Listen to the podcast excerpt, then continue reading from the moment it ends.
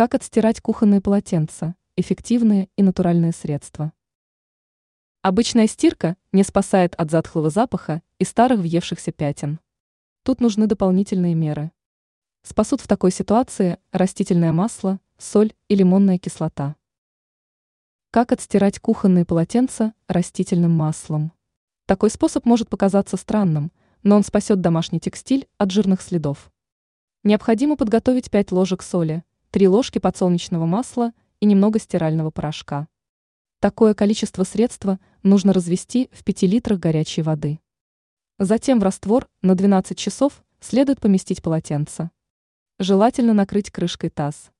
После этого вещи надо постирать привычным способом.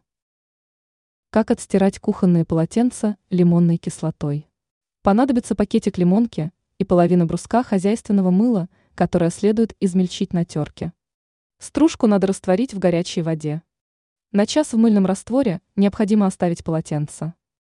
Затем их надо отдать от лишней влаги, а пятна обильно следует посыпать лимонной кислотой. Как только она впитается, то текстиль следует сполоснуть в холодной воде. После этого полотенца можно постирать в машинке и отправить сушиться.